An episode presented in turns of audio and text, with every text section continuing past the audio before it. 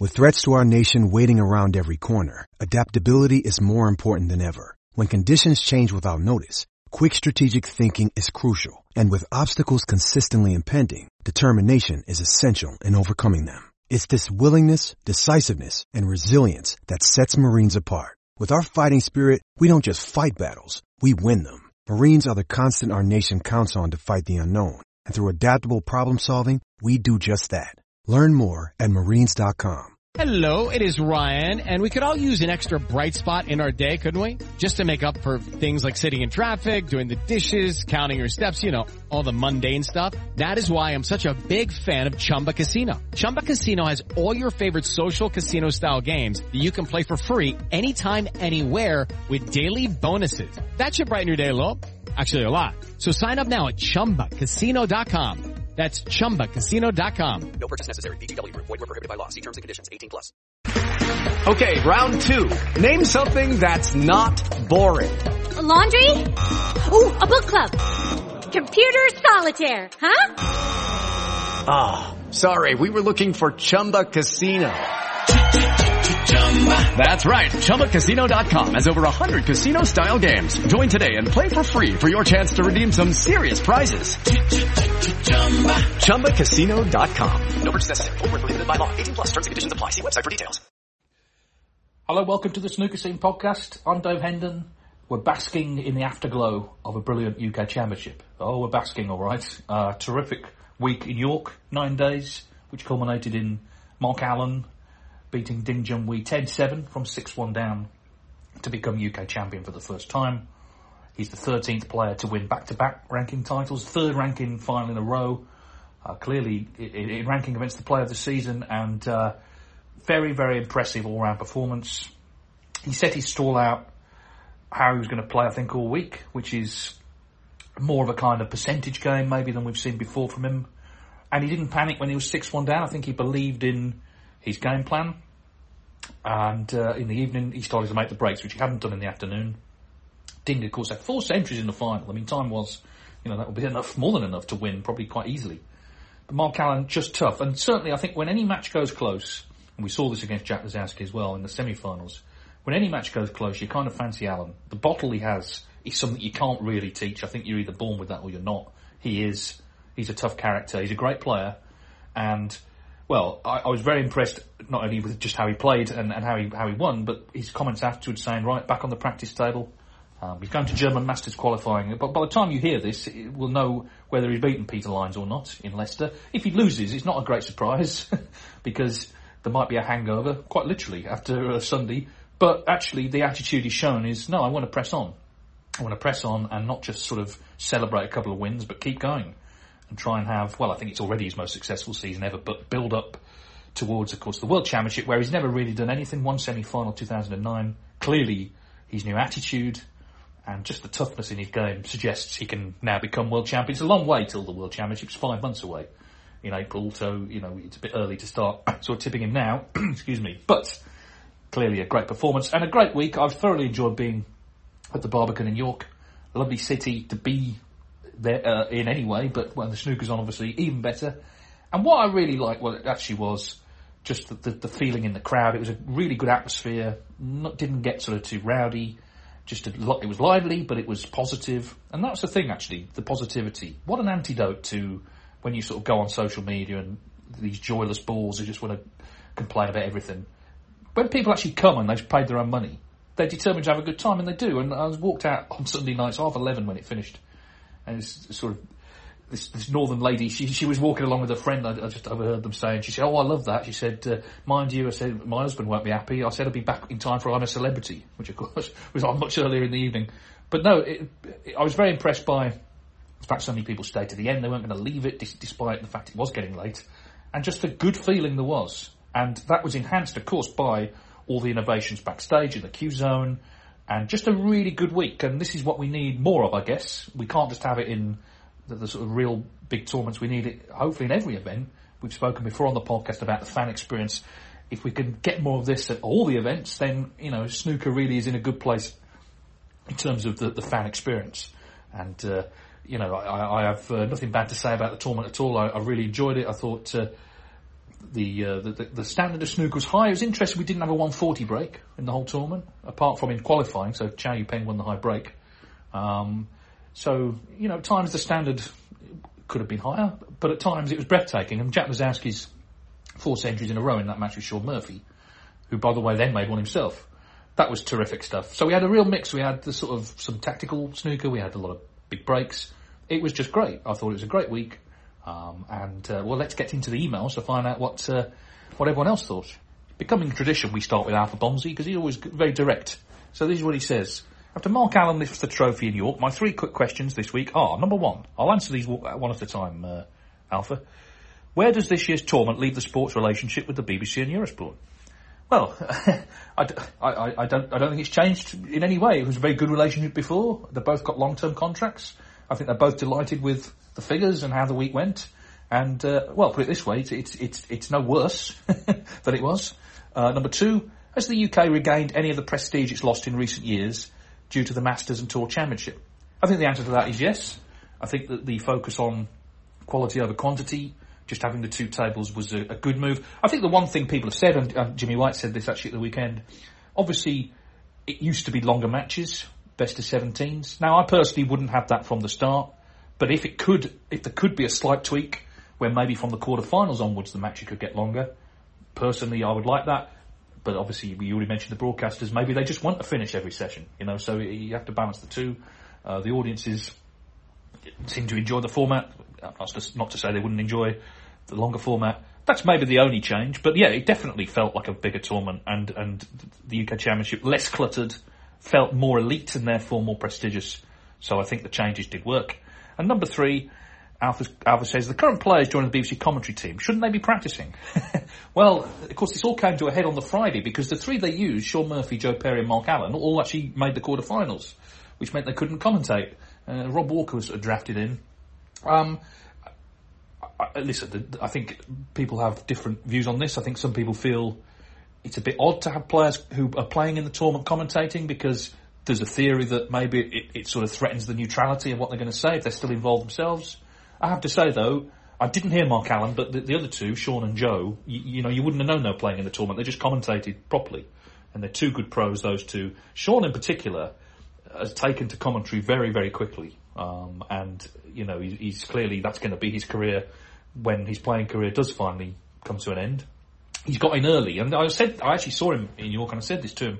This is nothing new. Players playing in the tournaments commentating. Dennis Taylor did this years ago. 40 years ago, Dennis was commentating when he was a top player, um, specifically for ITV. And John Virgo uh, joined the BBC team when he was still, you know, a top player. Uh, obviously, more recent years, Ken Doherty and, uh, and indeed Stephen Hendry. So it's nothing new. Um, but it was kind of funny that it all came to a head, um, you know, when they all reached the quarterfinals. And they did have time to practice. You know, they, they, they're not on all, literally all day. There's time to practice. Um, I suppose that the thing is, I mean, everyone's different. Some players would not go, would not entertain the prospect of, of, of doing media work while they're playing. But there's a lot of hanging around at tournaments actually, and a lot of times you, you are actually just in the players' room watching the match, or you might be in the hotel watching the match. So there's there's an argument to say, yeah, why not just go and if you're offered commentary, go and do it.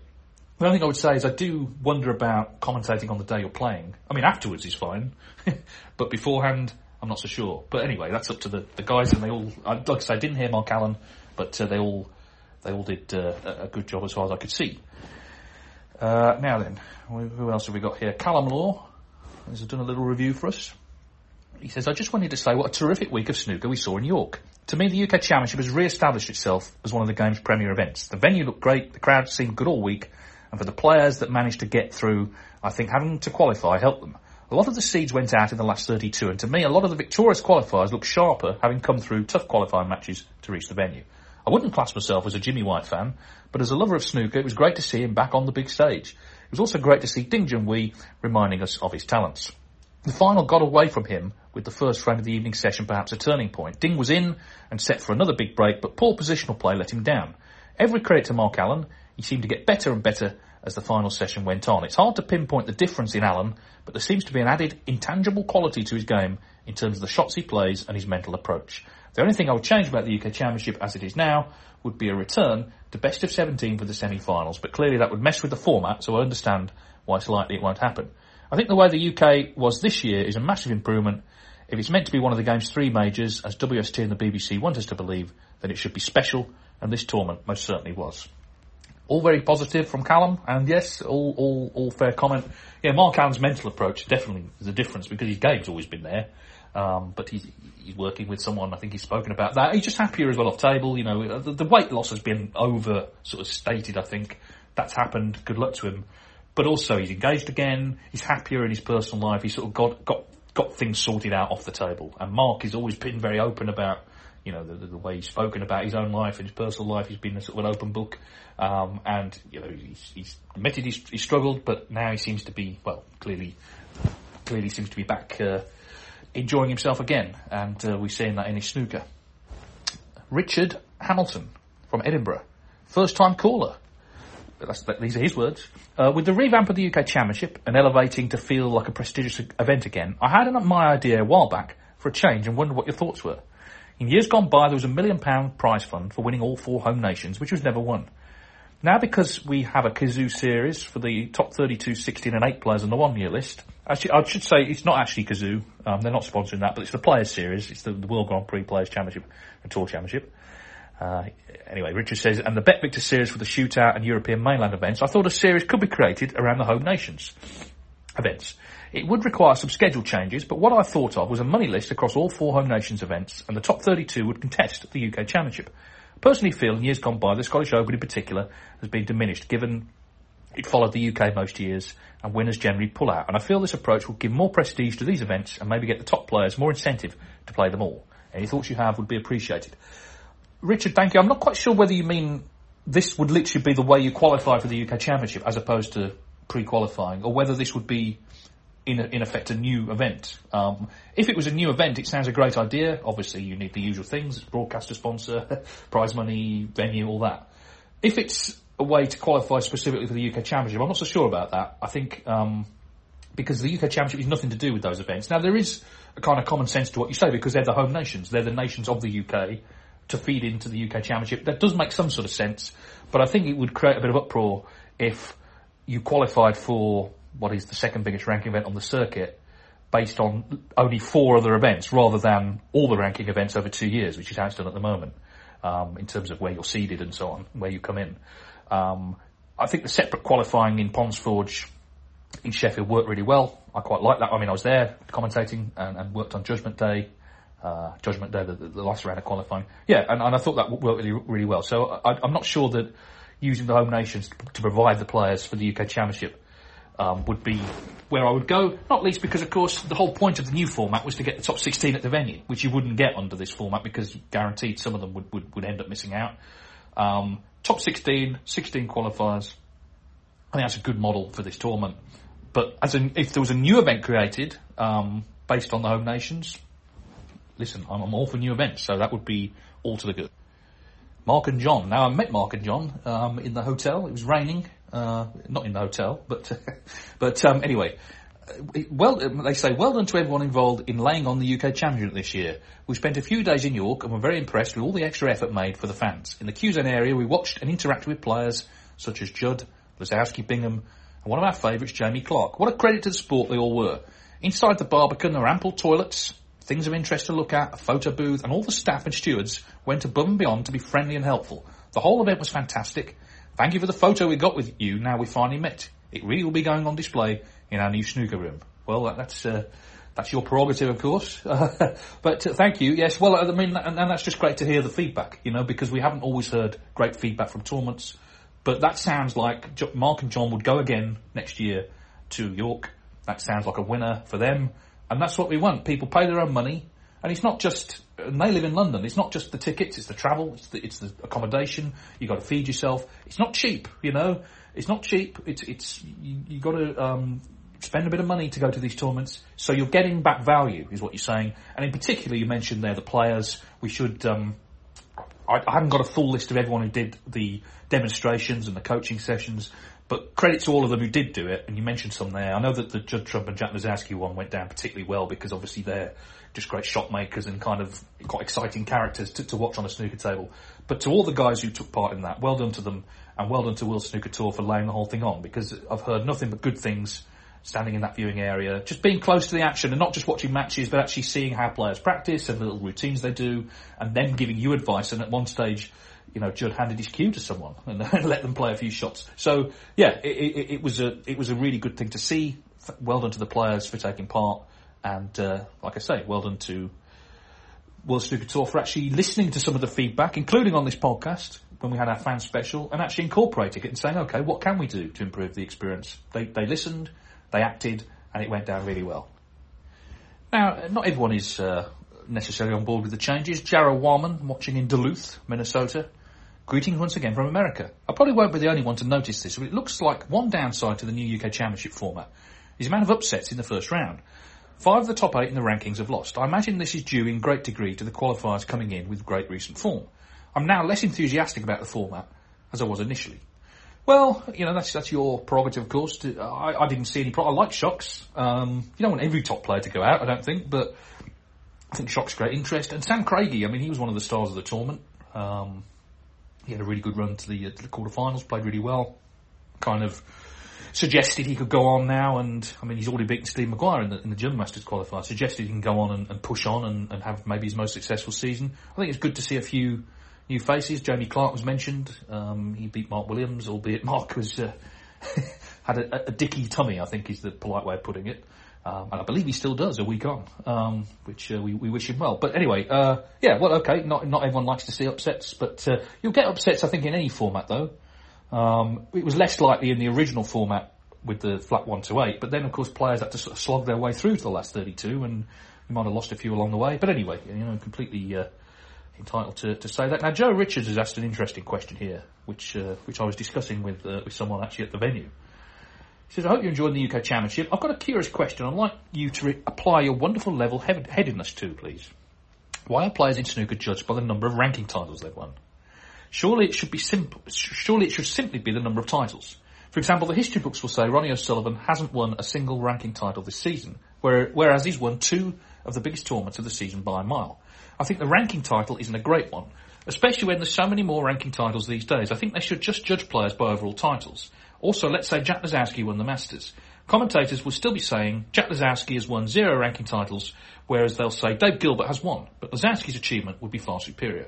I wonder where the whole categorisation obsession with ranking titles come from.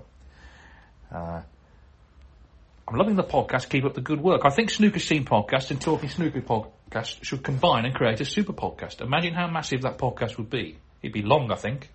Uh, um, well, of course, we do come together at Christmas, uh, like, like uh, sort, of, sort of an armistice. armistice. Uh, and last year it was long, and I uh, I was drinking the horrible wine. But we're, we're, drifting from the point here, which is the ranking titles. It's a very good question. I mean, if if, if we were going to assess players on every title won. Steve Davis is still top of that list because he won a lot of uh, invitation events and, and, and, long forgotten tournaments back in the day, in the 80s.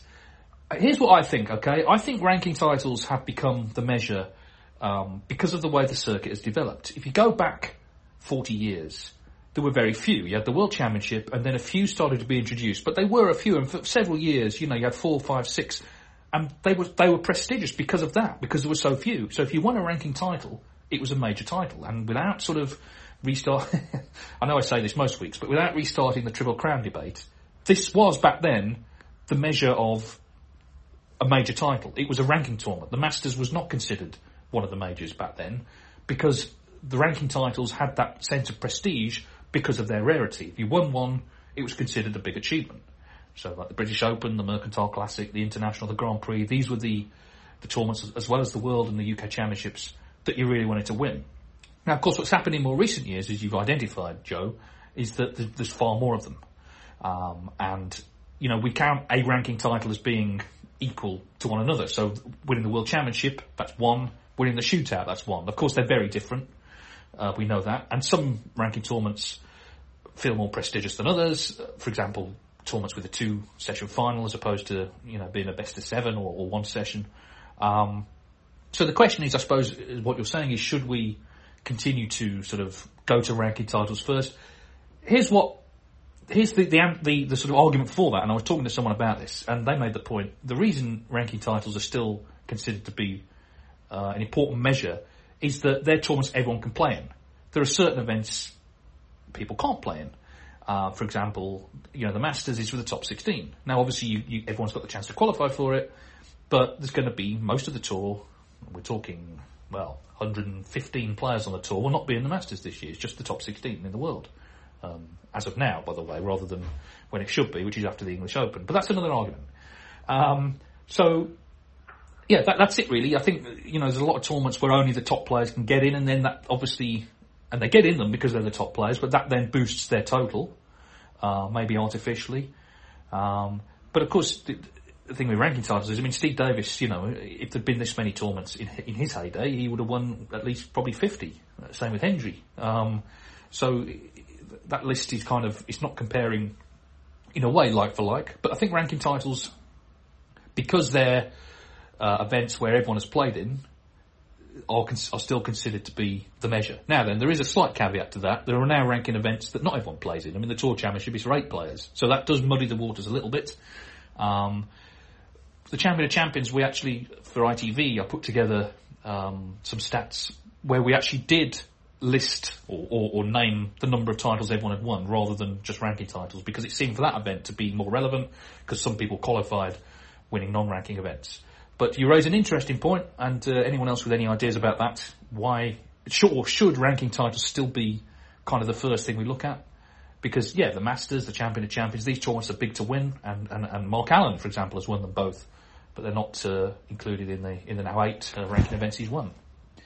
And then we had uh, someone asking last week about why a game of snooker is called a frame. Tim Sandel has come up with an answer. He says there's all these things, there's no consensus. However, inspired by your question, I've searched through the British newspaper archive curated by the British Library. The earliest reference to a frame I can find is back in 1908, 19 years prior to the First World Championship taking place.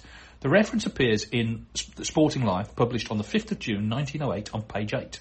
This is very uh, exacting the, major news organisations that don't have this level of uh, of uh, sort of integrity. But anyway, we continue. The article is headline: Billiards snooker honours divided. John Roberts v Tom Rees for hundred pounds. Here, the first thing of interest. Uh, by the way, hundred pounds back then—that's a lot of money. Anyway, here the first thing of interest is that any reference to snooker is placed under the heading billiards. The reference to a frame is in the context of a frame of reds. The triangle used to set the red balls up in a pyramid formation was traditionally made of wood and often had a, the triangle shape contained with a square.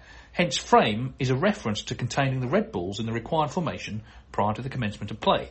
Later newspapers published in 1908 and 1909 confirm this, mentioning frame of reds and the frame as is listed as a billiard table accessory. The Sporting Chronicle, for instance, describes a player smashing up a frame of reds in a game of snooker pool. The, pl- the player bashing the balls was one Edward Diggle, who's mentioned in Clive Everton's entertaining A History of Billiards book as a languid, wry man with a casual, half upright playing style with both legs inelegantly bent, which is classic Everton. well, thank you. Yes, I mean that's that's pretty uh, thorough, Tim, and uh, well, uh, you know we've got no other uh, we've got no other no reason to doubt your uh, your view on that. I think somebody someone else actually, and uh, maybe I should have looked this up before I started, but someone else got in contact with the same uh, explanation. Um, so whoever that was, I'll, I'll, find it eventually. But whoever that was, thank you.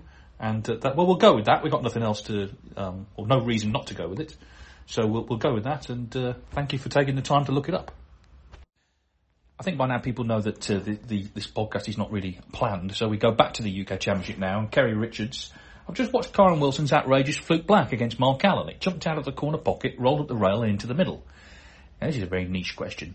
Would this have been a foul had it hit a block of chalk, where sometimes you see a player leave their chalk on the rail between shots? Well, I would say yes. Um, I'm not a referee, and I'm, I, am sure this is in the rules somewhere, but I would say it would have to be. Um, yeah, uh, but know, I, I, don't think it's ever happened. So it's one of those things. Referees, they, they don't mind a, drink, and that's fine. We, we'll, we, you know, we all uh, we all enjoy a drink now and again. Um, and and they sit around uh, late at night discussing things that can never happen. Um, but then delighted to know the rule if it does, and occasionally it does. Um, there was that incident years ago at the Crucible where Graham Dott put his fist in the pocket to stop the white, and Mark Selby uh, picked the white up thinking he could put it in the D, and it, because he hadn't left the bed of the table, he was fouled by the referee Alan Chamberlain. Uh, and Alan Chamberlain, I can tell you, been waiting a long time for, that, for that to happen. So we'll see. I, I, I suspect that is a foul, but if any referees are listening, maybe they could clear that up. Uh, and uh, there is another one here about the UK Championship. Actually, Kevin Booth, he went along. So uh, now he wrote this uh, after the initial Monday evening, he'd been to, to York. He said, "I email after arriving back on the Monday night after been, having been in York for the first Sunday, all day." Okay, so he went, yeah, so he went Sunday and Monday afternoon. Great changes in my opinion. The set is great. I was up in the balcony today and must say a slight complaint was that the Eurosport commentary area is heard from the seats in the balcony.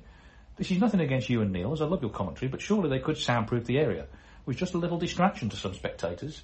Uh, some would say lucky to get it, Kevin. But anyway, I, I take your point. Yes, it, it, wasn't completely soundproof. You're quite correct. We did have one chap come up and basically bang on the door.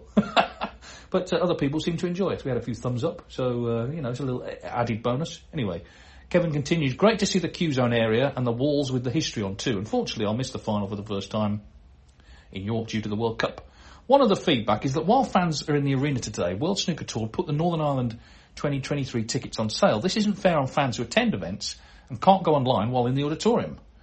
Well, it's a, it's a, it's a fair point. That I mean, I think I, I, I think I'm um, right to say that the tickets they usually go on sale in the mornings. Of course, there's no morning play now. I can't swear that that was the case with the, the, the Northern Ireland uh, Open, but uh, in general, yes, uh, you know, it should be fair for all. But I think I think it's usually ten in the morning. Anyway, Luke Bishop, now, we had this thing last year about uh, is Luca Brecel, does he have the worst record at the Crucible? uh, sorry, Luca, if you're listening, but this is what was being discussed. And uh, Luke Bishop writes, I was wondering who the converse would be, the best record or best achievement at the Crucible, but the worst record elsewhere.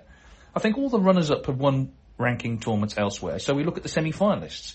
Gary Wilson jumps out as someone who's made the single table but never won a ranking event. Others in this category are Darren Morgan, Andy Hicks, Ian McCulloch and Joe Swail.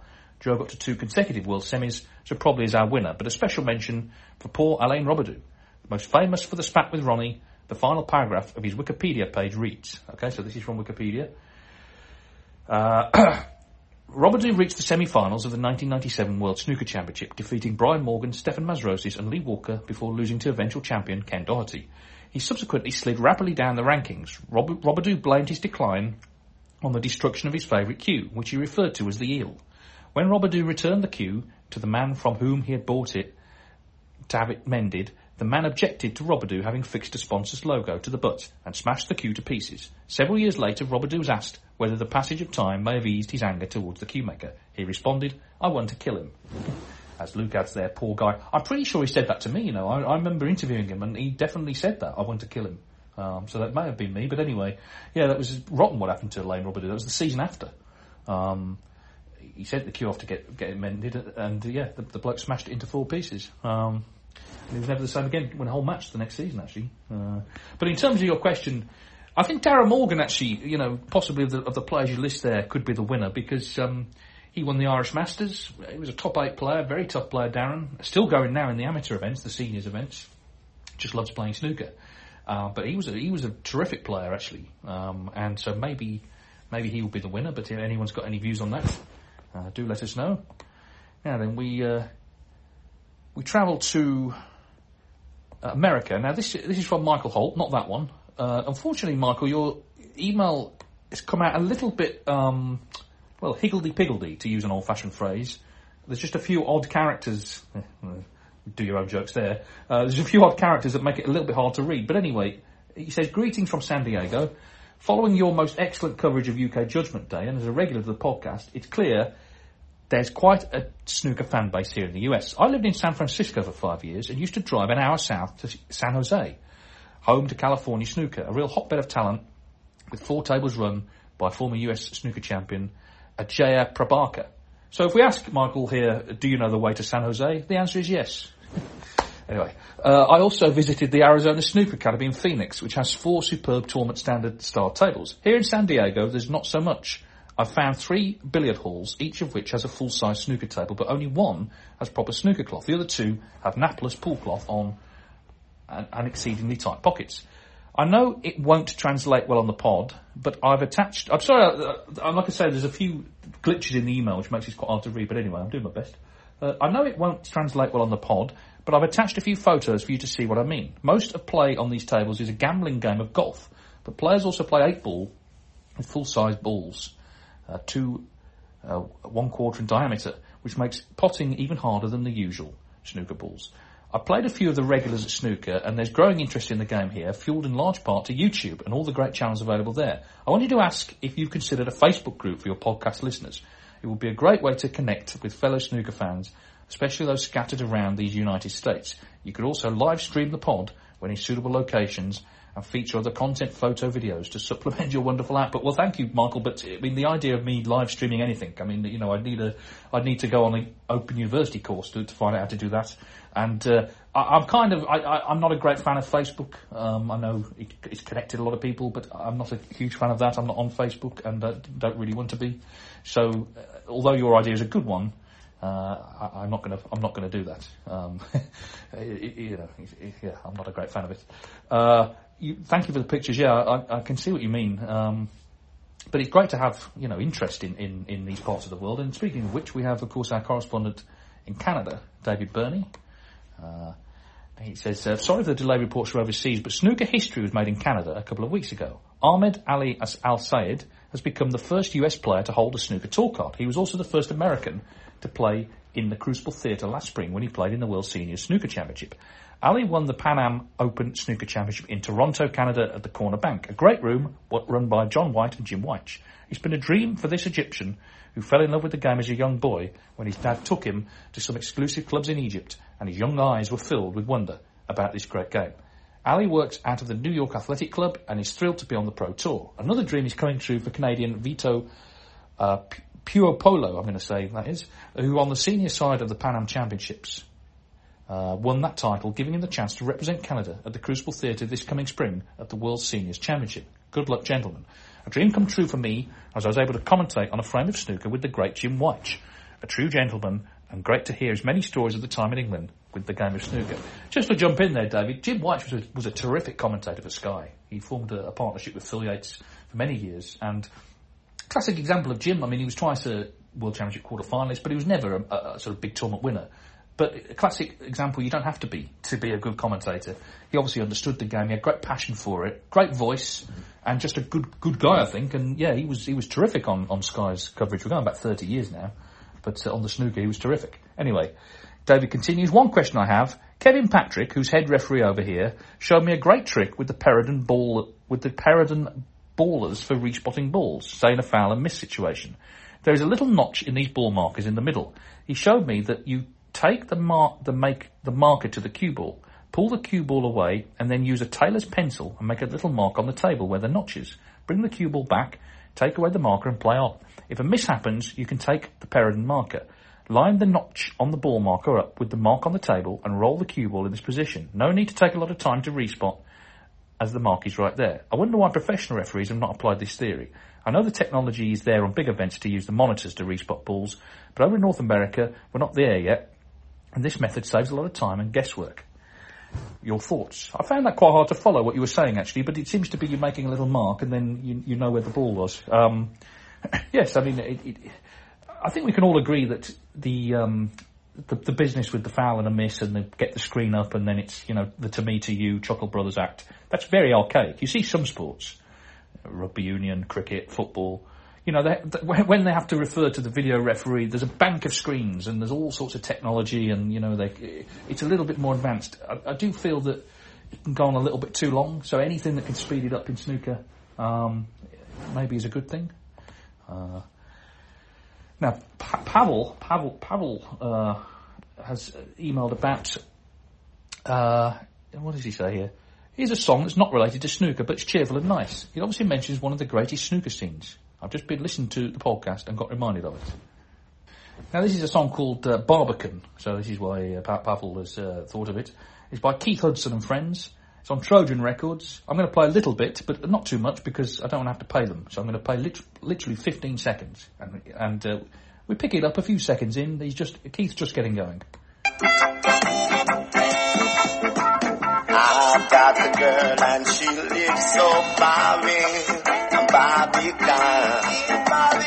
Journey sometimes prevent me. But feet I know I. That's plenty. Well, that's uh, that's not about the Centre in York, but uh, a, a, a, perfectly uh, perfectly nice song. Um, we're not a, we're not a, music show necessarily, uh, or even specifically. Now then, uh, I think we'll do one more. We just just come in actually as I record this. James one. Seeing uh, we're back to the UK Championship, which is where we started.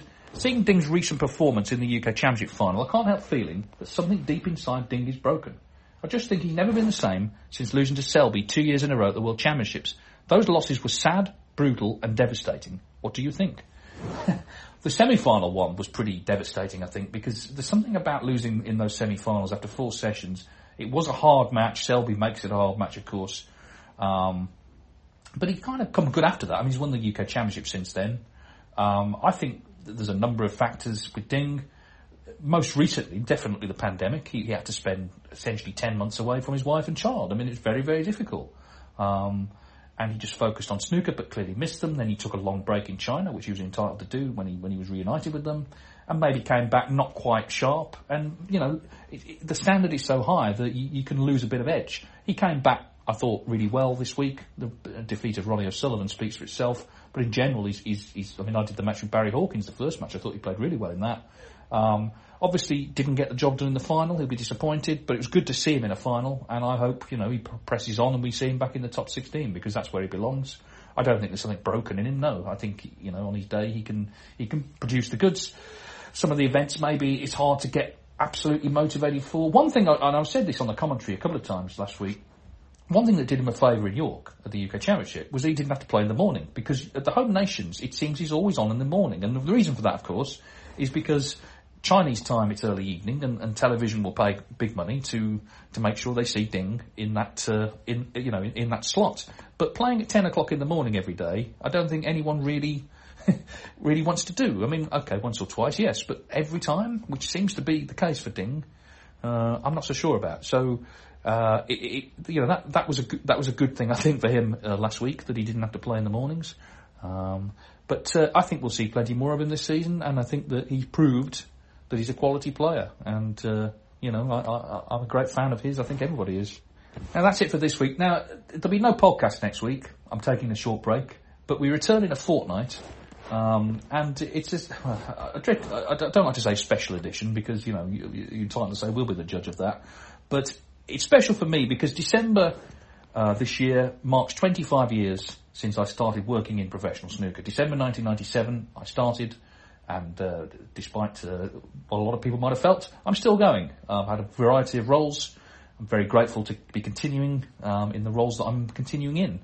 And uh, I thought I would do a little look back, but I would like, I'm going to pr- do my own memories of that time, but I would like your memories of the last 25 years. If we go back to December 1997, Ken Doherty was the reigning world champion. At that point, Ronnie O'Sullivan had won one UK championship. None of the class of 92, Ronnie, Mark Williams and John Higgins, had won the World Championship. Stephen Hendry was tied on six world titles with Steve Davis and Ray Reardon.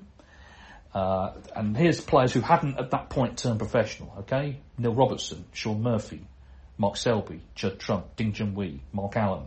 None of those players, none of those guys had turned professional.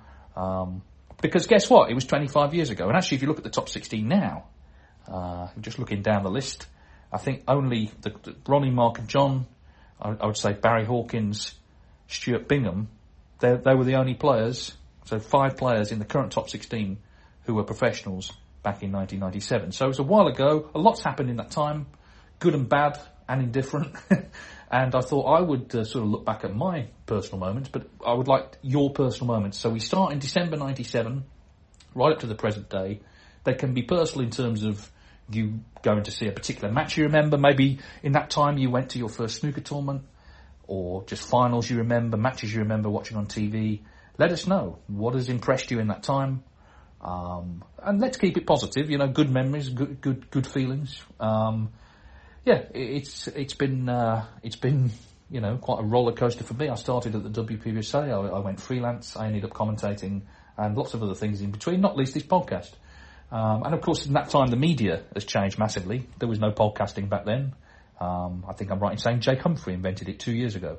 So, yeah, so yes, let us know. Snookerscenepodcast at mail.com, snookerscenepodcast at mail.com. Your memories of the last quarter century. Now, there'll be people li- listening, of course, who weren't snooker fans, maybe weren't alive actually, 25 years ago, that's fine. But it doesn't have to be starting at 97, but at some point in the last quarter of a century, and maybe what attracted you to snooker. I'm guessing it's usually introduced by a family member, or you see it on television, or whatever it is. Maybe, you know, you just like the look of one of the players, or, or your friend took you along and you got hooked. Whatever it was, let us know your own memories of the last 25 years, and uh, we'll read, uh, I say the best ones, we'll read all of them out if we have to, next time. Um, so yes, that's coming up in two weeks. There'll be no podcast next week um, because I'm taking a break. Although the Scottish Open, of course, will be on Eurosport. We're back back in uh, Scotland in Edinburgh, uh, one of the fine cities in Britain, and uh, that'll be a good week. We start Monday, but uh, in terms of the podcast, we're having a, a week off, and then we regather, we regroup for tw- uh, 25 years um, memories of the last uh, quarter century. Uh, in the meantime, we're members of the Sports Social Network. They have other podcasts. I'm sure many of them are about the uh, the World Cup, uh, which is which has just begun. Um, we're not a football football podcast, so I'm not going to share my opinions on that. Uh, but in the meantime, thanks for listening. Thanks for all your emails as ever. And uh, as we always say, and we do always say it, goodbye bye. Sports Social Podcast Network. Judy was boring. Hello. Then Judy discovered ChumbaCasino.com. It's my little escape. Now Judy's the life of the party. Oh, baby, Mama's bringing home the bacon. Whoa, take it easy, Judy. The Chumba life is for everybody. So go to ChumbaCasino.com and play over 100 casino-style games. Join today and play for free for your chance to redeem some serious prizes. ChumbaCasino.com. No purchase necessary. Void where prohibited by law. 18 plus terms and conditions apply. See website for details. Step into the world of power, loyalty, and luck. I'm gonna make him an offer he can't refuse. With family, cannolis, and spins mean everything. Now, you wanna get mixed up in the family business. Introducing The Godfather at ChumbaCasino.com. Test your luck in the shadowy world of The Godfather slot. Someday, I will call upon you to do a service for me. Play The Godfather, now at ChumbaCasino.com. Welcome to the family. No purchase necessary. VGW Group. Void where prohibited by law. 18 plus. Terms and conditions apply.